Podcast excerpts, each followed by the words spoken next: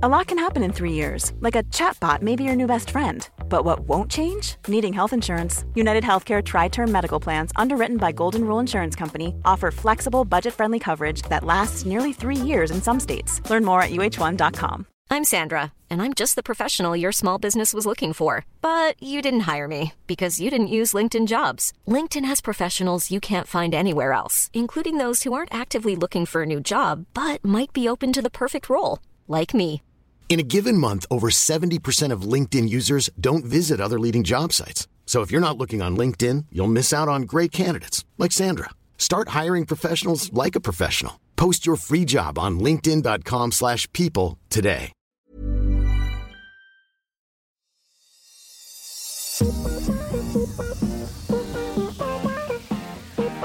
Hej och välkomna till Anorexia. En podcast som handlar om det namnet låter som. Om man säger det högt. En läxa om anorexia.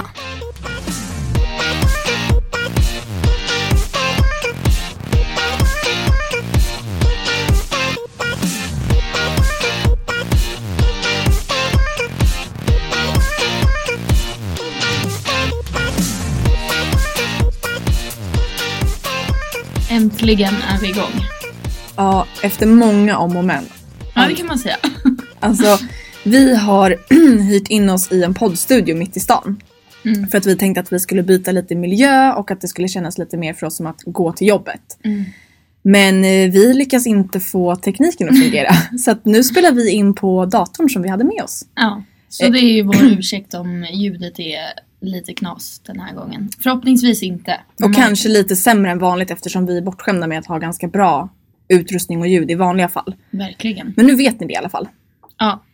Och med det sagt så kan väl vi dra igång med vår frågepodd. Nu kör vi!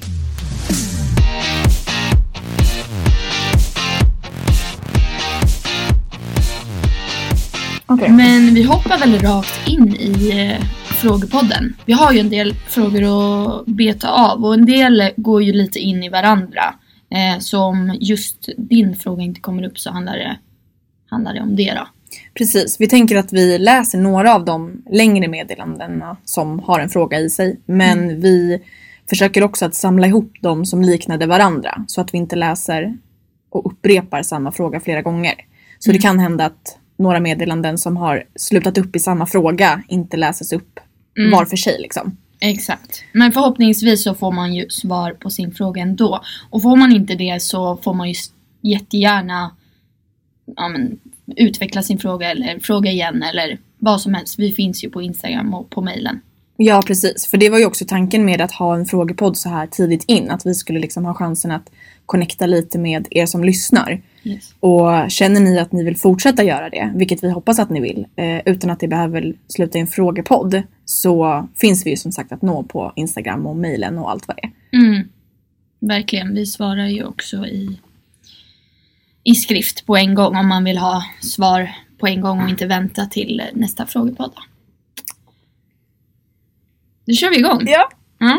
Vill du ta första frågan? Det kan jag göra. Jag är rädd att bli frisk då jag inte vet vad det innebär. Kommer folk att tro att allting är bra om vikten ökar? Alltså, det beror väl kanske på vem man frågar. Jag tror att många som...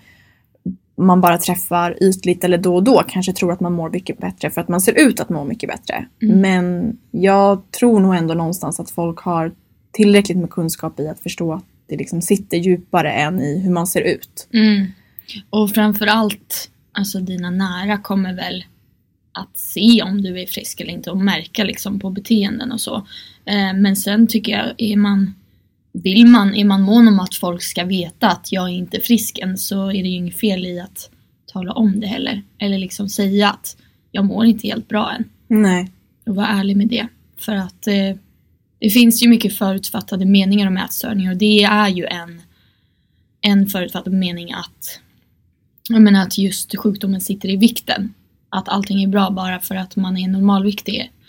Eh, men... Eh, Som du säger, förhoppningsvis så vet ju de allra flesta att, att det inte är så.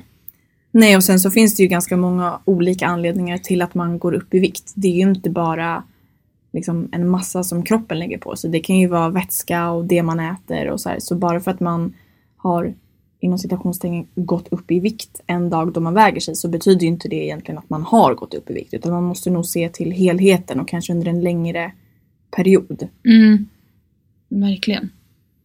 Men sen, och det tror jag vi har pratat mycket om innan, att så här, även om sjukdomen sitter absolut inte i vikten, man kan vara jättesjuk i en ätstörning och inte vara underviktig. Eh, men samtidigt så underlättar det att bli frisk, att faktiskt bli normalviktig. Alltså det kommer hjälpa dig på vägen att, men hjärnan funkar inte ordentligt när man är undernärd liksom. Och du kommer inte kunna tänka klart eller så här resonera kring varför du ska bli frisk eller sådär. Um, så du gör dig bara en tjänst genom att tillåta dig själv att gå upp i vikt. Ja, och sen tror jag också att man måste komma ihåg att man själv är nog mer fixerad vid vikten än vad andra är. Ja. Så att man har i huvudet att nu har jag gått upp i vikt och tänk vad ska folk tänka och tycka och tro. Det är nog inte så många som gör det mer än en själv egentligen. Mm, verkligen, så är det ju. Hur gjorde ni för att komma över Fear Foods? Tips och tankar?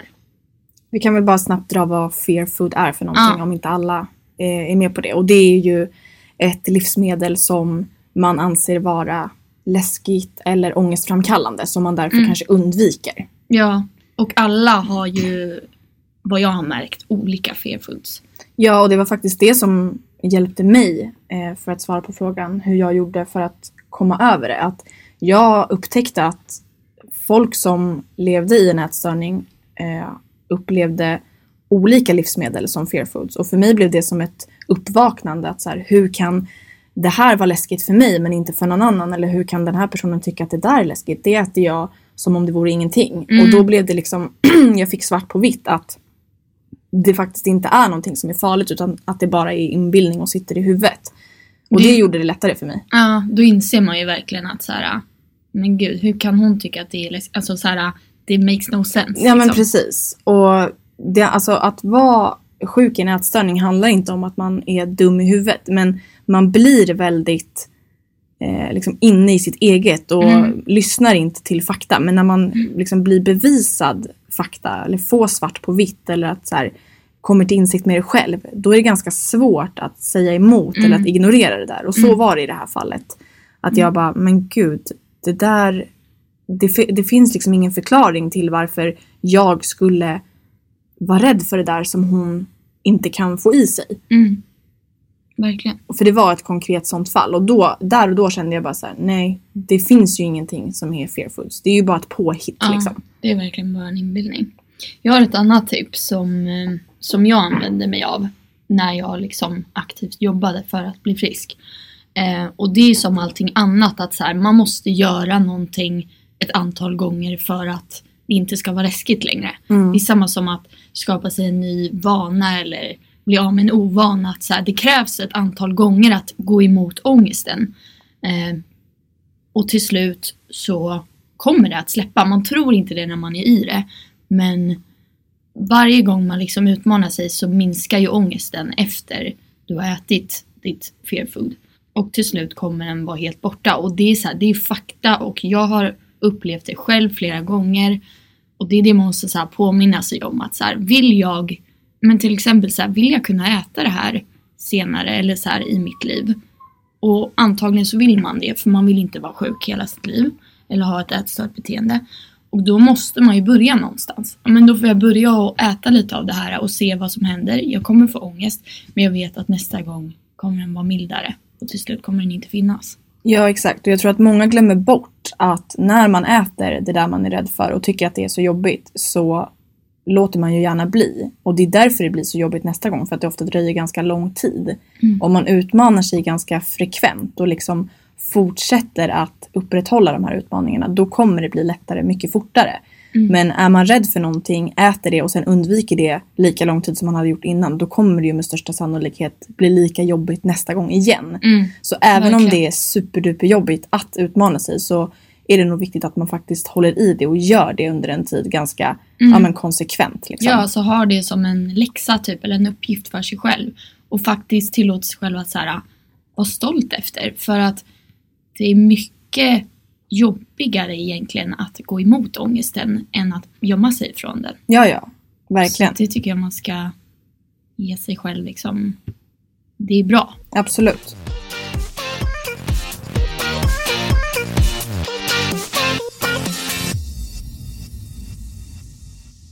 Kände ni er någonsin tillräckligt sjuka? Um, nej. nej, jag tror inte att man gör det när man är sjuk. Det nej. finns liksom alltid någon som är värre som man tittar ja. åt. Alltså den bilden man satt upp från första början, den har man ju passerat för länge sedan. Ja, man pushar ju sina gränser hela tiden. Och jag tror att ganska många kan hålla med om det. Att mm. liksom, man har egentligen ingen slutlig målbild för att den uppnår man ju hela tiden. Alltså mm. med jämna mellanrum. Och sen så utan att ja, ja. man tänker på det så byts den ut. Och till slut blir ju, det är jättehemskt, men till slut blir ju döden den slutgiltiga målbilden. Mm. Och samtidigt som man kanske inte tycker att man är värd någonting annat, så tror jag inte att man innerst inne vill dö. Och det är väl där man måste inse att så här, jag kommer aldrig bli nöjd. Jag kommer alltid tycka att någon annan är sjukare än mig och att den är mer lyckad på så sätt. Eh, så att det är lika bra att jag slutar nu. För att så här, jag kommer aldrig uppnå det jag vill uppnå. Exakt. Det är jättehemskt, men ja. Som svar på frågan så nej, ingen av oss kände nej. sig väl någonsin tillräckligt sjuka. Men så här efter kan jag ju bara, hur fan kunde jag inte tycka det? Alltså så här, när är man tillräckligt sjuk då? Alltså, ja, så alltså, nu när jag tittar tillbaka, då tyckte jag att jag var tillräckligt sjuk långt innan det innan, att jag exakt. var nöjd i någon situationstecken själv, mm. vilket jag heller aldrig var. Nej. Så att det är nog en svår... Men innan man nådde botten liksom. Ja men exakt, det är nog en svår definition av de som också är i sjukdomen. Att så här, frågar du dem så kommer de inte ens tycka att de är sjuka. Och tycka snarare att det är konstigt att man ställer frågan. Alltså mm. man har ju inte riktigt den självuppfattningen när man är mitt i det. Nej. Och sen en sak till är att så här, det sitter ju inte i vikten heller. Man är ju inte sjukare för att man väger mindre. Så det är ju jättelångt att så här, jämföra sig så. Verkligen. Jag tycker att alla som... Men man är tillräckligt... Eller tillräckligt, det låter så konstigt. Men det är också alltså... så här, det är ju ingen tävling. Nej. Men internt är det ju typ det. Det är ju ja. en helt egen värld där. Och mm. många gånger så, både medvetet men kanske framförallt omedvetet, så tävlar man ju med alla mm. andra som man ser lider av samma sak. Mm. Och det är ju, det är ju jättetragiskt. Men... Men det är väl också den verkligheten, den enda verkligheten som man har. Ja. Att liksom, man ser ju inte alla de här friska och, och det bra i livet som man kan få. Man är insnöad mm. på någonting annat. Liksom. Och, men det är också så här, det är inte som att jag sitter här idag och bara, fan att jag inte blev lite mer sjuk. Nej, alltså, så här, absolut jag, inte. Jag önskar ju att jag hade blivit lite mindre sjuk, om man nu kan bli det. Men liksom att jag, det inte hade gått så långt. Så att det inte hade tagit så lång tid att komma tillbaka. Eller? Ja, verkligen. Och det är ju kanske svårt för de som är sjuka att föreställa sig att man faktiskt ska tillbaka. Men när man mm. sitter så här och pratar om det, så jag håller hundra procent med att det hade varit mycket lättare inom citationstecken att ta sig tillbaka om man hade haft en kortare väg att gå. Alltså mm. ju mer illa däran man är, desto svårare blir det ju att liksom, återhämta sig. Ja. Hur tar man det sista steget för att bli hundra procent frisk? Jag känner mig nästan frisk. Men vågar inte riktigt ta det där allra sista. Några tips? Ja, alltså det är ju skillnad på att vilja och att våga. Men återigen så handlar det väl kanske om att faktiskt våga utmana sig. Mm. Alltså det räcker inte med att så här, men jag är nog tillräckligt frisk nu så jag stoppar här. För då kommer man kanske lättare kunna gå tillbaka till mm. sina små fixidéer och absolut. Det man liksom har hållit på med under en så lång tid. Att det är lättare att trilla tillbaka i gamla dåliga vanor. Mm. Och så är det inte bara med ätstörningar, utan man har ju folk som ska sluta röka som jag ska bara feströka ja, eller jag ska exakt. bara, alltså det är liksom ett beteende man måste ändra. Mm. Så då får man ju liksom vara beredd på att ja men stannar jag här då kan jag falla ner i botten igen. Jag tror inte man ska liksom bestämma sig för att jag ska stanna här. Man ska inte bestämma sig för att det finns någonstans att stanna. För mm. bara det är ju också att så här, sätta upp en gräns för sig själv. Mm. Jag minns inte vilket avsnitt det var vi pratade om det i. Men det var när vi hade podden förra omgången. Mm. Då pratade vi ju om att vi hade, alltså inte tillsammans, men typ så här, hade gått och handlat godis för första gången själv. Mm. Eller att man hade gått och köpt någonting man var sugen på själv. Mm. Utan att berätta det för andra. Utan mm. att känna att man behövde bevisa för någon. Det var ju när vi diskuterade, alltså när man märkte att man hade blivit frisk. Ja, och det kanske är sådana små tecken man ska leta mm. efter och känna att det är en liten seger för en själv. Mm. Alltså att man gör det för sig själv snarare än för att bevisa för någon annan. Ja, men sen är det så här, man får ju tänka lite, alltså för att motivera sig tycker jag man ska tänka så här, är det, är det värt det? Är det kul att så här gå runt och tänka på mat hela tiden, hålla på och pussla och fixa för att få ihop det liksom och så här, är sen, det verkligen värt? Nej, är exakt. Inte, om man nästan är frisk, är det inte värt att ta det där sista steget och bli helt frisk då? Ja, och sen undrar jag också kanske vad man menar, för det är väl också individuellt, men vad man menar med det där allra sista, alltså idag ser det ju ut på ett annat sätt eh, gällande sociala sammanhang och mat och kropp och vikt och träning och allt vad det är i sociala medier till exempel. Mm. Så man måste nog skilja på vad som är en del av det som var sjukt och vad som är en del av det som man kanske måste liksom hålla lite koll på i vardagen. Så många som inte är sjuka också tampas med. Mm. Vad går, vad går liksom gränsen för vad som är det allra sista i sjukdomen och det allra sista i att så här... Men jag tror det handlar om, med... om kontroll liksom. Jag, jag kan ju så här minnas när jag var precis där. Alltså att jag så här, ska jag ta det här sista steget, liksom släppa kontrollen helt? Eller ska jag vara kvar i det här lite trygga liksom? Mm. Jag skulle nog inte ses som sjuk utåt sett liksom. Men jag Nej. hade fortfarande ett behov av att kontrollera vissa grejer. Mm. Um. Jo, men då är det väl bara att fortsätta utmana tills man inte känner att det finns ett ja, val exakt. Att bara kliva stann, tillbaka. Stanna inte där liksom. Nej.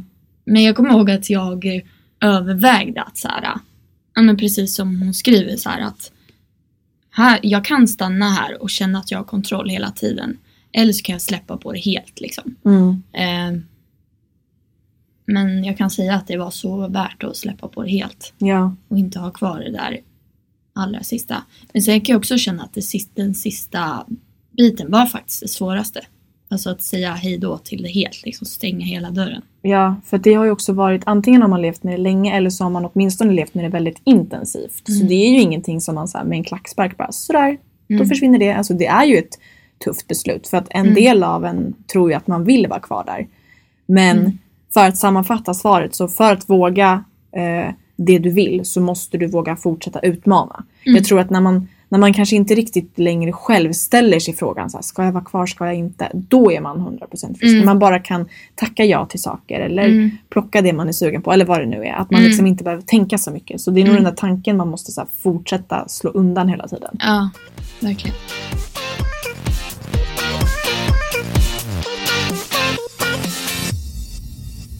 Skulle så gärna vilja höra er prata om bulimi. Era erfarenheter, har ni närstående som har eller har haft det? Så ingen av oss är ju, eller har fått diagnosen bulimi. Nej. Um, och jag har i alla fall inte spytt och så. Det har inte du heller väl? Nej. Um, så att just det har vi ju inte erfarat. Men sen är det ju så här, det är fortfarande en ätstörning och man kan ju verkligen relatera till det. Många tankemönster ja. är ju likadana i, alltså genomgående i många Exakt. ätstörningar. Och jag kan ju relatera, relatera till det som så att så här, man många gånger kände så här, jag vet inte om jag ska kalla det så här, hetsätningsbeteende. Men alltså när man tillät sig att äta lite så blev det ofta så här, man var i, i sån svält att mm. man, så här, man kände att jag kan inte sluta riktigt. Mm. Eh, så på så sätt har man ju fått erfara det.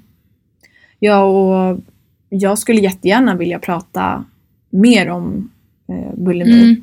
Och eh, det kan vi ju kika på framöver, du och jag. Ifall att vi skulle kunna hitta ett sätt som vi kan prata om det i podden. Utan att vi har liksom mm. väldigt personliga erfarenheter av det. Nej men exakt. För, som sagt, ingen av oss har ju haft bulimi. Så det är svårt att uttala sig helt om det. Eh, så det skulle vara intressant om man typ hade någon gäst eller så. Ja, för det är ju, vi, vi tycker ju ändå att det är viktigt att lyfta frågan. Mm. Eh, Verkligen. Så låt oss återkomma med ett... Eh, tydligare svar. Men eh, mm. angående ifall vi har haft erfarenheter av det personligen, så nej, vi har inte varit bulimiker eller haft bulimi nej. på något sätt.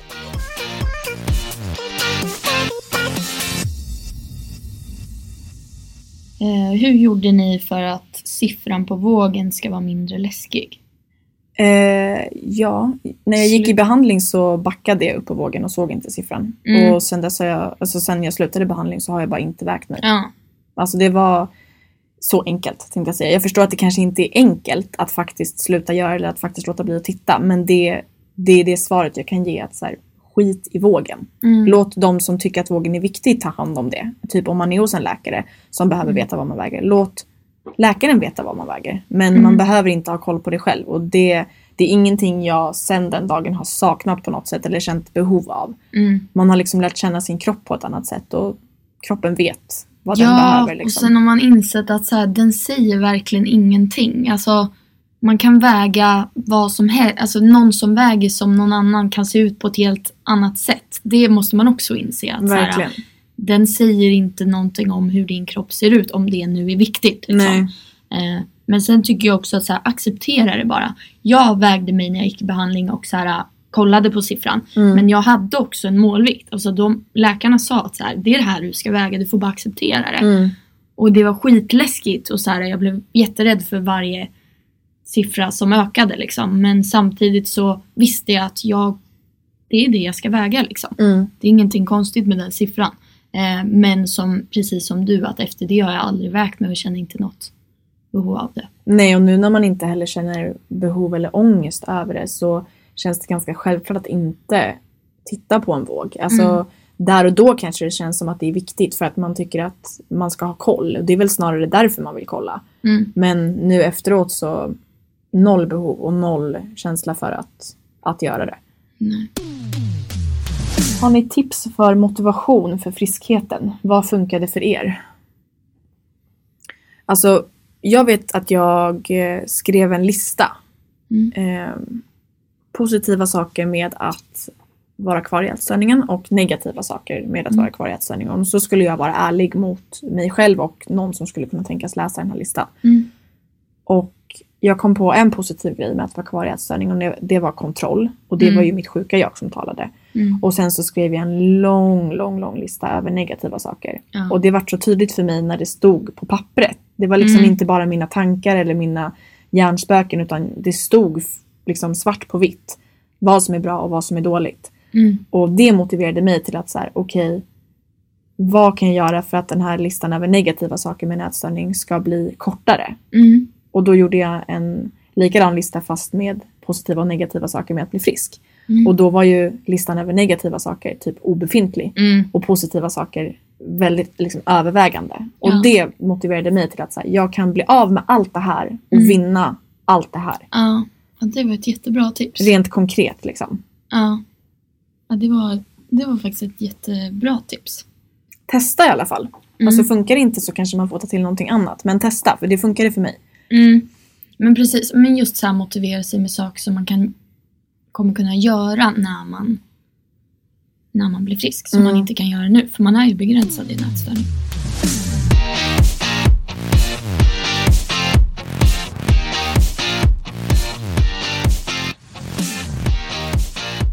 Har en vän som är sjuk, hur stöttar jag henne bäst på distans? Bor inte i samma stad. Ja, det är jättesvårt alltså. Eh, och det första man måste inse är väl så här, jag kommer inte kunna göra henne frisk eh, eller honom frisk. Så att, eh, men såklart kan man stötta och finnas där. Eh. Men visa att man, att man finns där, sträcka mm, ut en hand. Man behöver det. Kanske inte vara liksom jättepå och hököga, men man kanske bara kan höra av sig med att är det någonting så finns jag här, kan jag göra någonting? Alltså ställa de frågorna, även om man inte får ett svar eller om man mm. får ett ett nej. Bara visa yes. att man finns där. För jag tror att en person som mår dåligt kanske har svårt att be om hjälp. Men man, mm. man är väldigt tacksam över att folk erbjuder hjälp. Ja, och det skulle kanske till exempel kunna vara så här att jag vet inte om den personen vill det, men så här att man äter tillsammans via Skype typ. Eller så där, ja. FaceTime. Att man, om, om det, hon känner att det skulle hjälpa henne. Mm. Eh, men då ska hon ju också vara i det, eller han, jag säger bara hon, men ja, det kan ju lika vara han. Ja. Då ska ju den personen också vara i det stadiet att den vill kämpa för att bli frisk. Liksom. Det är väldigt svårt att hjälpa någon som, som inte vill bli frisk. Och det enda man kan göra då är att visa att man finns där och stöttar. Liksom. Ja, jag tycker att det är väldigt viktigt att understryka det du sa inledningsvis. Att så här, man kan inte bli frisk åt någon. Mm. Så att visa att man finns där och stötta genom att bara säga att jag är här för dig. Det mm. räcker gott och väl. För mm. att personen vet om att det bara är den personen som kommer kunna göra jobbet. Mm. Och jag tror att det är viktigt för alla runt om att vara medvetna om det själv. Även fast allt man vill är att kunna konkret göra någonting. Mm. Men det går inte. Nej. Och det är fakta. Och man vill inte hamna i det här stadiet eller att man blir som någon sorts behandlare som ska så här, nej, ta hand om. För det kan förstöra relationen så jävligt. Ja, mycket. Alltså hamnar man där då kommer man till slut behöva välja. Vill man vara vän eller mm. behandlare? Vill man vara förälder eller behandlare? Mm, och verkligen. Det är svårt att välja bort behandlarrollen när man är där, förstår jag. Mm. Men det är som du säger, då riskerar man ju relationen man har mm. liksom. När är det läge att börja träna igen efter en ätstörning? Och på vilket sätt har träningen hjälpt er? Alltså det där är ju väldigt individuellt. Det beror ju helt och hållet på vad man vill träna. Hur stabil efter ätstörningen man är. Mm. Vad som triggar en. Och hur ens vardag ser ut. Jag tror man måste rannsaka sig själv och bara... Ja, men kommer det påverka mig? Och trä, skulle, ja, men som du säger, skulle, det, skulle jag träna för att på något sätt liksom kompensera mm. eller så här... att det skulle vara i något ätstört syfte liksom, mm. då kanske det inte är lägen. Men känner man att så här, nu är jag redo, jag har redan jobbat så mycket med min ätstörning och nu är jag redo att ta nästa steg. För det är inte konstigt om man vill liksom börja träna efter en ätstörning. Nej. Men då måste man veta att man att man är liksom i alla fall på väldigt god väg och att man har jobbat mycket mer och, och att man vet att man tränar av, av rätt anledning. Känner du att träningen har hjälpt dig på något sätt? Eller hjälpte den dig att bli frisk? Nej, det Nej. tycker jag inte. Alltså, jag hade gått i behandling och jobbat så mycket med min ätstörning att eh, när jag började träna så hade det ingenting med ätstörningen att göra. Alltså jag, jag var jätterädd under tiden som jag hade min ätstörning att jag inte skulle tycka det var kul att träna igen. Eftersom mm. jag, det började med att jag tränade väldigt, väldigt mycket och var liksom destruktivt. Så jag var mm. rädd att jag inte skulle... hitta tillbaka till glädjen i det. Eh, och jag började inte träna med det jag slutade träna med. Alltså Nej. jag började med någonting helt annat. Och mm. det hjälpte mig att hitta liksom, men, glädjen till träningen i någonting annat. Mm. Sen har jag kunnat så här, gå tillbaka och hitta nytt och utforska alltså, så här, efteråt. Men mm. när jag väl började träna då handlade det inte om att så äntligen ska jag få börja träna efter min ätstörning. Och det var liksom, det var inte så att jag fick ett gymkort och fri tillgång till att göra vad jag ville. Utan Nej. det var väldigt begränsat och väldigt liksom successiv mm. upptaktning. Hur var det för dig? Nej, men jag känner samma sak. Att så här, den hjälpte inte mig att bli frisk.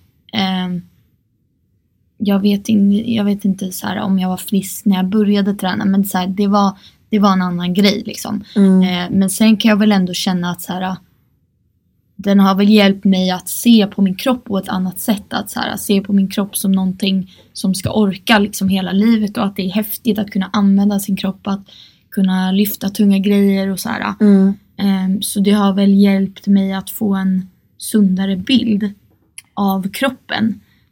Men jag är väldigt mycket för att man ska vara... Alltså jag kan inte säga hundra procent frisk när man börjar träna. Men så här, man måste verkligen veta att man är klar med ätstörningen. För annars kan träningen bli en del av ätstörningen. Ja, precis. Jag tänkte också på det. Att jag tror inte att man ska ha som mål att så snart som möjligt börja träna. För att jag tror att då övergår man liksom från ett beteende till mm. ett annat. Jag mm. tror verkligen att man måste vara på det klara med varför man vill börja träna. Mm. Och det är inte konstigt att vilja börja träna. Alltså jag önskar att alla vill börja träna. Det är ju mm. världens härligaste grej att göra liksom. Mm. Men sen anledningen till varför man gör det kanske ska vara ordentligt grundad liksom. Mm. Um, men det är svårt att svara på när efter en ätstörning man ska göra det. Om, för att en... ge ett enkelt svar så när det är när man på riktigt är redo.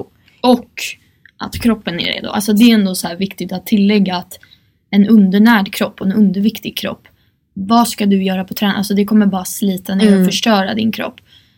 När du är normalviktig då kommer du kunna liksom få resultat av din träning.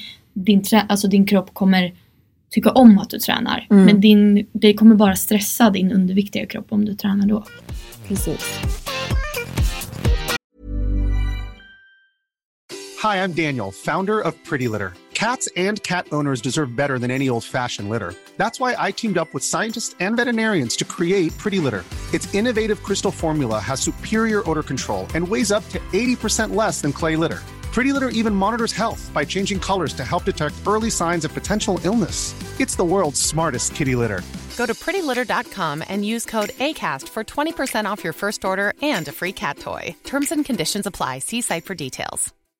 One size fits all seems like a good idea for clothes until you try them on. Same goes for healthcare. That's why United Healthcare offers flexible, budget-friendly coverage for medical, vision, dental, and more. Learn more at U H one dot com. Hiring for your small business? If you're not looking for professionals on LinkedIn, you're looking in the wrong place. That's like looking for your car keys in a fish tank. LinkedIn helps you hire professionals you can't find anywhere else, even those who aren't actively searching for a new job but might be open to the perfect role. In a given month, over seventy percent of LinkedIn users don't even visit other leading job sites. So start looking in the right place. With LinkedIn, you can hire professionals like a professional. Post your free job on linkedin dot com slash people today.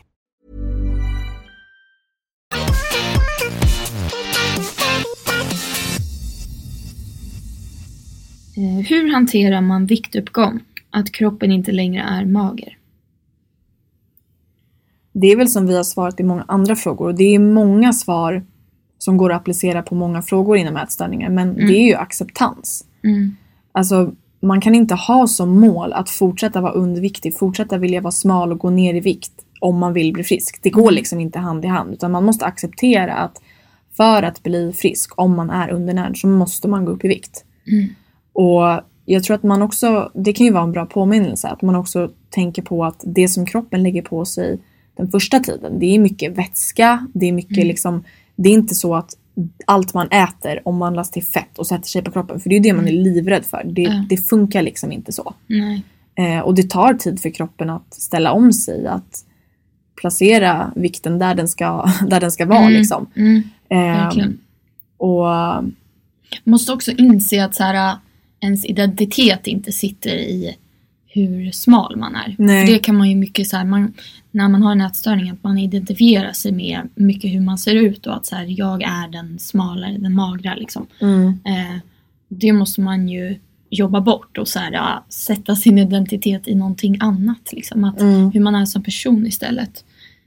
Eh, men sen, sen tycker jag också att det kan, alltså, man kan ge några tips på att så här, hur man börjar acceptera kroppen. Eh, och alltså ett sätt som jag så här insåg efter ett tag, att så här, jag ska inte gå runt i typ tights och linne och så här, för att jag känner mig inte bekväm med det. Jag får bo i mjukisbyxor nu liksom. Det är mm. ingenting fel med det. För då håller inte jag på att analysera min kropp i detalj. Och gå inte förbi speglar hela tiden. Nej. Och så här, alltså bara så här, tillåt din kropp bara att så här, tillfriskna nu. Ja, och det där med att analysera kroppen i detalj, det kommer senare. Alltså inte på ett negativt sätt, men första stadiet är ju faktiskt att öka i vikt och mm. bli liksom, komma med på banan rent fysiskt. Sen kommer man börja jobba med mm. den psykiska delen som handlar mm. om att acceptera sin kropp. Och då, i alla fall av egen erfarenhet, så tyckte inte jag att det var lika jobbigt, hårt och svårt att göra det när det hade gått ett tag, som mm. jag tyckte inledningsvis. För ja. Att då har jag liksom inbillat mig själv hur jag ska göra. Men det där kan man få hjälp med.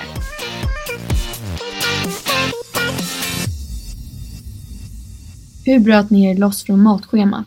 Um, när jag gick i behandling så hade jag matschema. Men sen när man börjar äta hemma eller ska liksom leva sitt liv utanför behandlingsplanen, så alltså, livet går ju inte efter ett matschema, utan då åt jag det som serverades hemma eller åt det som jag och någon vän hade bestämt att vi skulle äta ute. Det var liksom inte ett schema så som det är i behandling. Mm. Och för mig var det inte så här, från ända till en annan så bröt jag mig loss från ett schema. Nej. Utan det skedde liksom successivt. successivt. Ah. Först äter man enligt matschema alla mål per dag, varje dag. Sen mm. kanske man minskar dag, antal dagar som man äter enligt matschema, och till slut så har det liksom en egen ruljans. Det var liksom inte någonting, ett aktivt Nej. beslut jag fattade. Nej, jag, det känns som att det är någonting som kommer successivt, som du säger. Att så här, och jag tror att man, man kan tillåta sig att det, det får ta lång tid. Mm. För det är inget konstigt heller att, alltså visst, man kanske inte ska stå och väga grejerna, för, så här, maten, för det blir ju, då blir ju det en grej i huvudet liksom. Mm. Men att äta så här, frukost, mellanmål, lunch, mellanmål, middag, mellanmål eller vad det är som man har. Det är inte konstigt egentligen. Det är ingenting sjukt med det, tycker jag. Och man tror ju, eller jag trodde i alla fall under den tiden att så här, så här kommer jag äta för evigt och ingen mm. annan äter så här.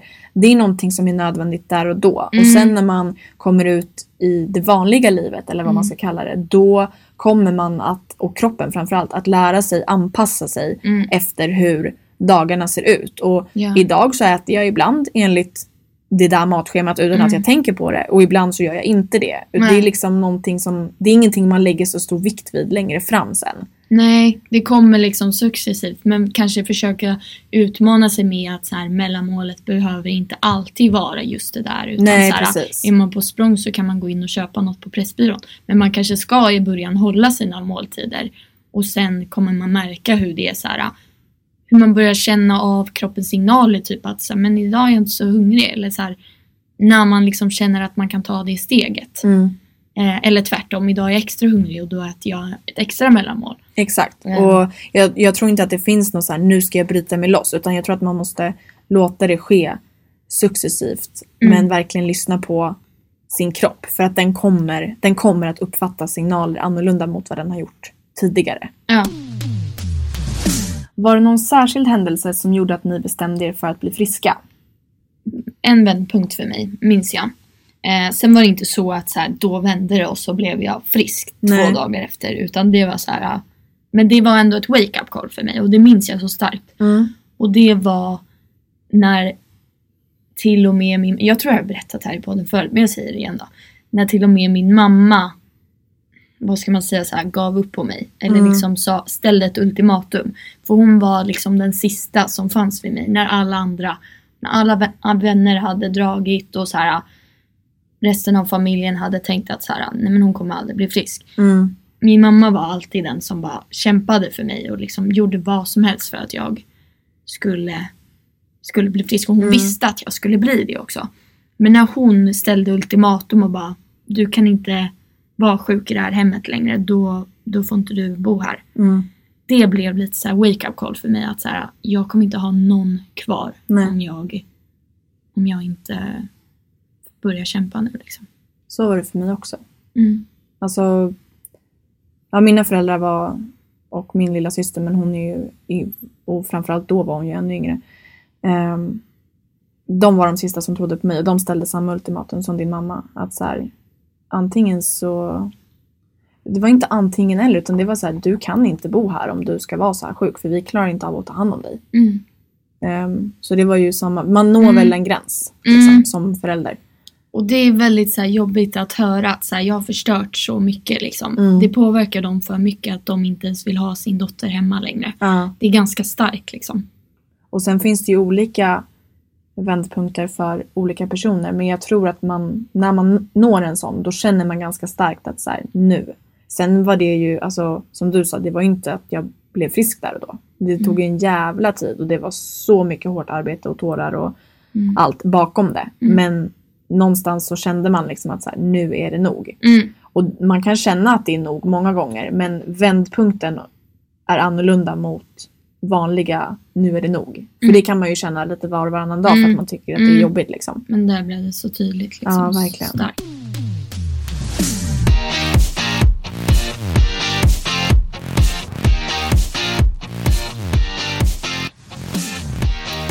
Min sambo har en ätstörning där hon äter minimalt och vi väntar nu hjälp från vården. Hur ska jag agera när min sambo har gått en längre period utan mat och hennes blodsocker är lågt och hennes humör lika så? Det blir lätt bråk och irritation när hon hamnar i det stadiet och jag försöker föreslå maträtter eller dylikt.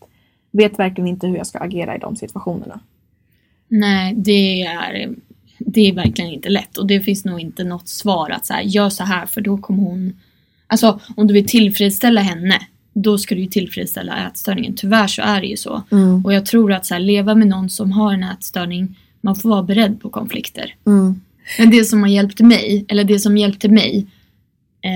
det var inte när folk daltade med mig och så här, nej. Men du får bestämma vad vi äter eller nej, du behöver inte äta upp om du inte vill. Alltså det var när folk så här, jag har bestämt vi ska äta det här, nu, nu blir det det liksom. Sätt ner foten uh. och våga ta striden. Uh. Och precis som vi nämnde i ett svar i en fråga här lite tidigare så hamnar man nog lätt där att man måste välja mellan att vara behandlare eller den personen i relationen man är i. Um, så hoppas verkligen att ni får hjälp snart så att du slipper ta behandlarrollen. Men mm. fram tills dess så tycker jag verkligen att du ska våga sätta ner foten och gå emot. Att, mm. alltså att ni bråkar och att hon blir irriterad, det har ingenting att göra med att ni inte älskar varandra mm. eller att ni kommer att gå skilda vägar, utan det är bara en svår period just nu som man nog måste ha tålamod att ta sig igenom. Oh. Och föreslår du en maträtt, alltså föreslå inte det. Laga det och se till att hon äter mm. det. Fråga mm. inte vad hon hellre vill ha eller om hon önskar något annat. För att det är inte hon som talar och mm. då ska du inte heller lyssna på henne. Och lite så här att ja, men när hon kommer ur det, när hon, när hon blir frisk, så kommer hon inse att så här, du gjorde det av kärlek. Du mm. gjorde inte det för att, som hon kanske tror nu, så här, irritera henne eller skapa konflikt. Utan du gjorde det bara för att du älskar henne och för att du ville att hon skulle bli frisk. Verkligen.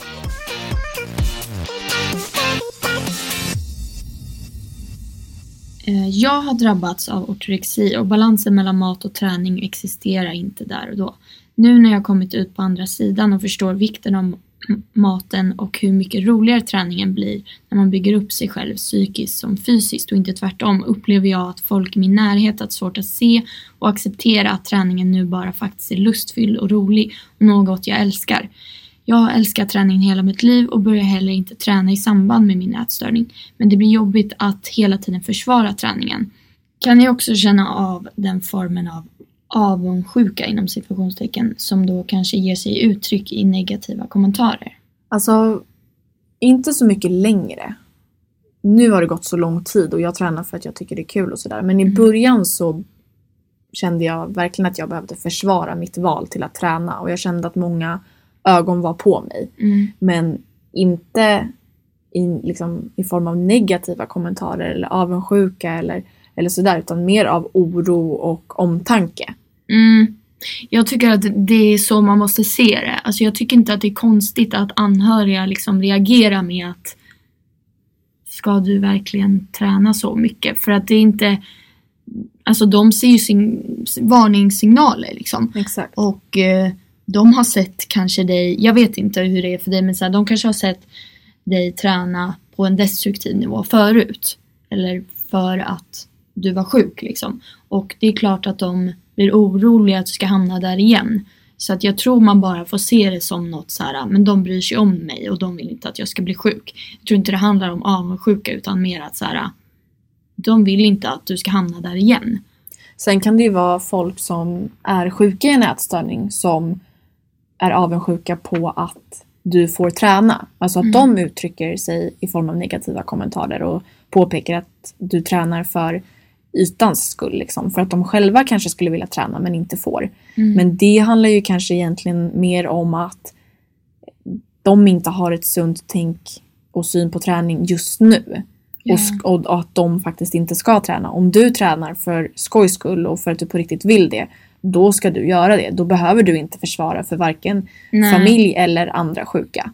Försvaret blir om du, som sagt, om du vet med dig att så här, jag tränar bara för att det är kul och jag tränar för att må bra och jag vet att jag har ingenting med sjukdomen att göra. Då blir ju lite så här, försvaret för dem och beviset, eller om man kan säga så, blir ju att, men det kommer de se senare att så här, du är inte sjuk, du blir friskare, du mår bra av det där och men det kommer ju visa sig liksom. Naturligt. Så länge man inte motbevisar det så har inte de någon anledning att vara oroliga eller Nej. tycka att det är dumt att du tränar. Och det är inte dumt att träna.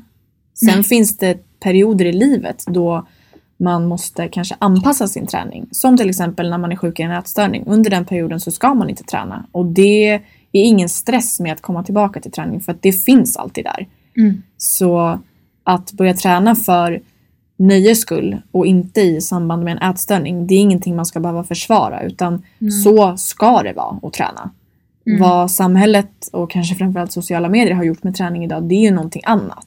Mm. Att man ska träna för att se ut på ett visst sätt, det behöver absolut inte vara anledningen. Nej. Och det ska men, inte vara anledningen. Men sen kan jag också känna, nu vi, jag vet inte alls hur det är i det här, just det här läget, men om man känner att man behöver försvara träningen, tränar man verkligen av rätt anledning då? Mm, jag alltså, tänkte så också kan jag känna. Faktiskt. Alltså, om man bara tränar för att det är kul, då känner alltså, då är det skitsamma vad andra tror. Ja, liksom. Då får de tro det. Och mm. så går man och gör sin träning. Liksom. Mm. Att, att behöva försvara eller känna att det är liksom, det första man, man tar till när någon frågar om träning. Mm, då, då kanske man ska fråga sig själv om man faktiskt gör det av rätt anledning. Mm.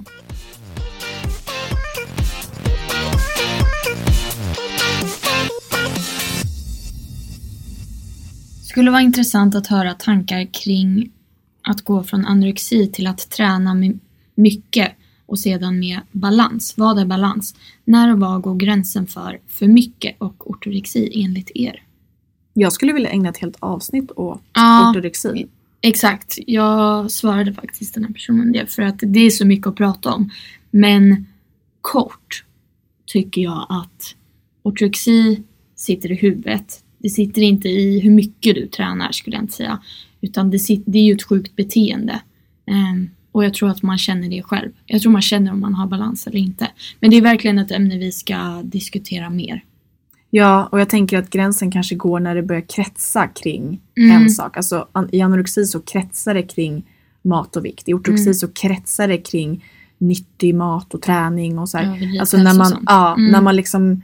bortser från allt annat för att fokusera på ett enda ämne i livet. Alltså då har det gått för långt. Och det är ju lite ja. Då man liksom får en beteckning på det hela. Mm. Men jag tycker absolut att ortorexi är ett ämne som vi ska deala med i ett eget avsnitt. Mm.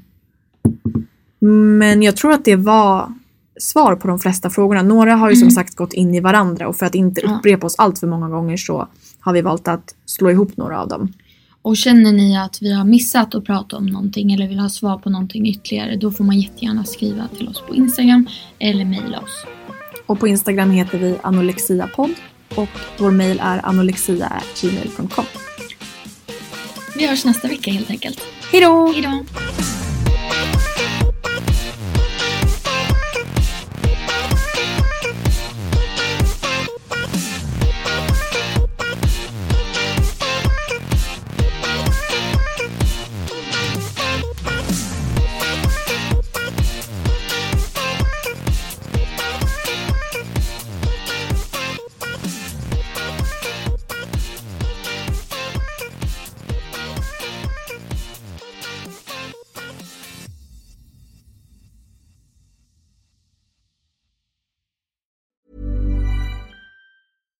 When you drive a vehicle so reliable it's backed by a ten-year, one hundred thousand mile limited warranty, you stop thinking about what you can't do and start doing what you never thought possible. Visit your local Kia dealer today to see what you're capable of in a vehicle that inspires confidence around every corner. Kia, movement that inspires. Call eight hundred three three three four K I A for details. Always drive safely. Limited inventory available. Warranties include ten-year, one hundred thousand mile powertrain and five-year, sixty thousand mile basic. Warranties are limited. See retailer for details.